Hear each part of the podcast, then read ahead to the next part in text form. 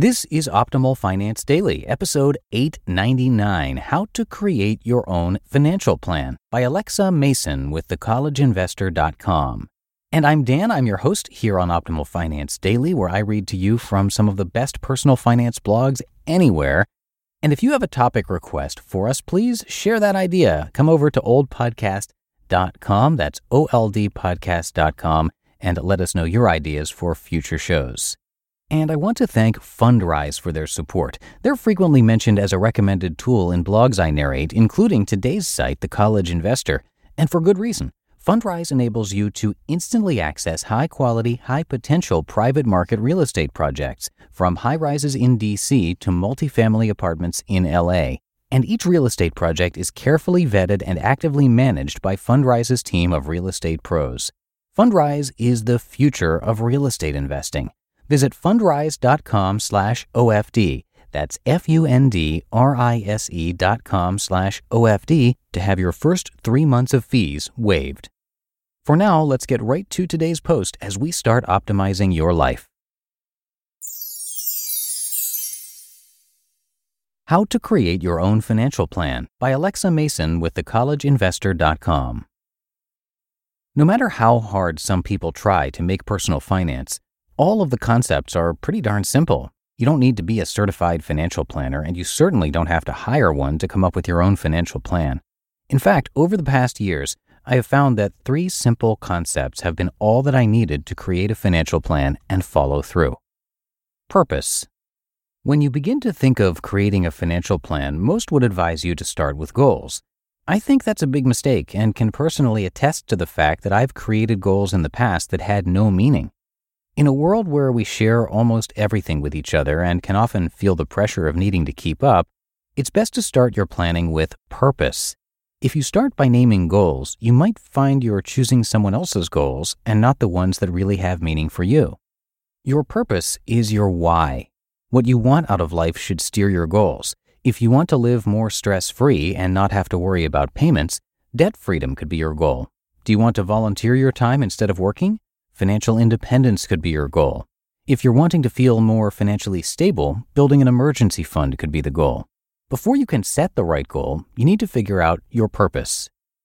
Goal. Once you have your purpose, figuring out your goal should be relatively simple. Very often, your purpose will require you to have more than one goal.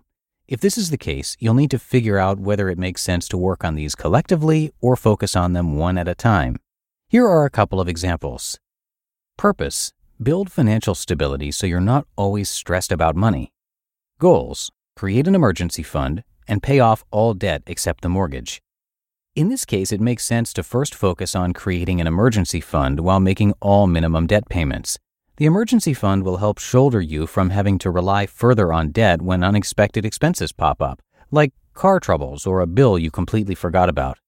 After an emergency fund is established with a minimum of $1,000, more depending on your situation, you can focus all of your efforts on paying down your debt. Purpose Establish roots for your family and also plan for the future. Goal Save money for a down payment on a house. Save in a 529 for your child. Save for your own retirement. It's important for this family to establish roots by purchasing their first home for their new family and baby. At the same time, this family is also very concerned with planning for the future and currently have zero debt. They want to ensure that they are set for retirement and can also help their child with future education costs. There are a couple of ways this family could go about their goals. They could pause or lower their investments to save for a down payment more quickly, or they could work on all three of these goals simultaneously. There are no hard and fast rules when it comes to goals. What's important is that you assess your situation and figure out the right setup. In many cases, it will be obvious in what order you should go after your goals. Strategy. After your goals are set, it's time to create the strategy. Strategy is that step by step action plan. It could be the order in which you'll pay off your debts, what you'll invest your money in, how often and how much, how much you'll save out of each paycheck for your down payment, and where you'll stash that money. When it comes to strategy, you need to have very specific actions in mind. This will keep you accountable and will act as your roadmap.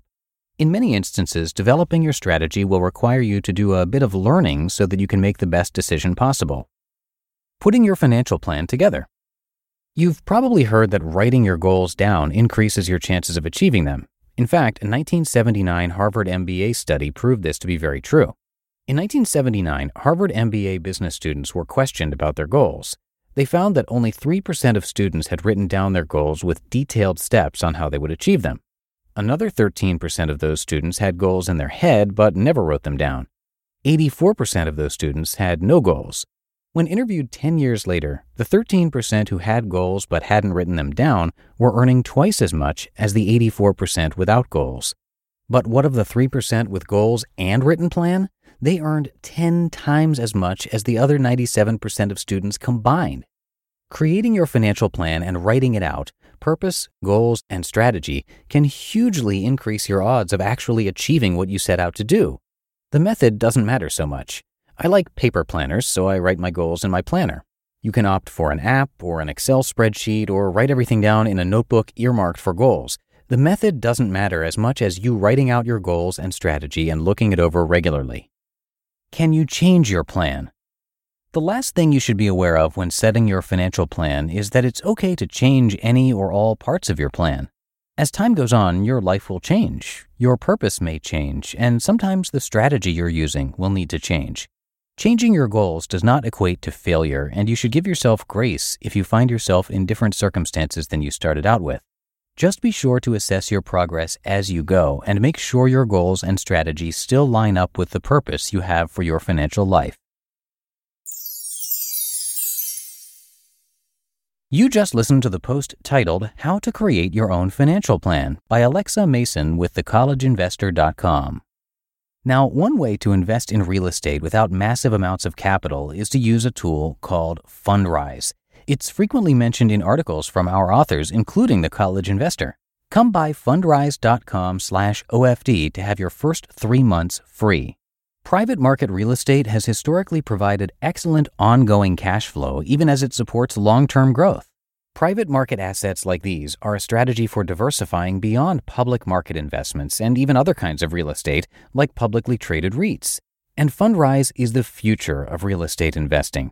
The platform's innovations power an investor first model by eliminating the bloated costs and middlemen that have traditionally weighed down real estate investing, saving investors time and money.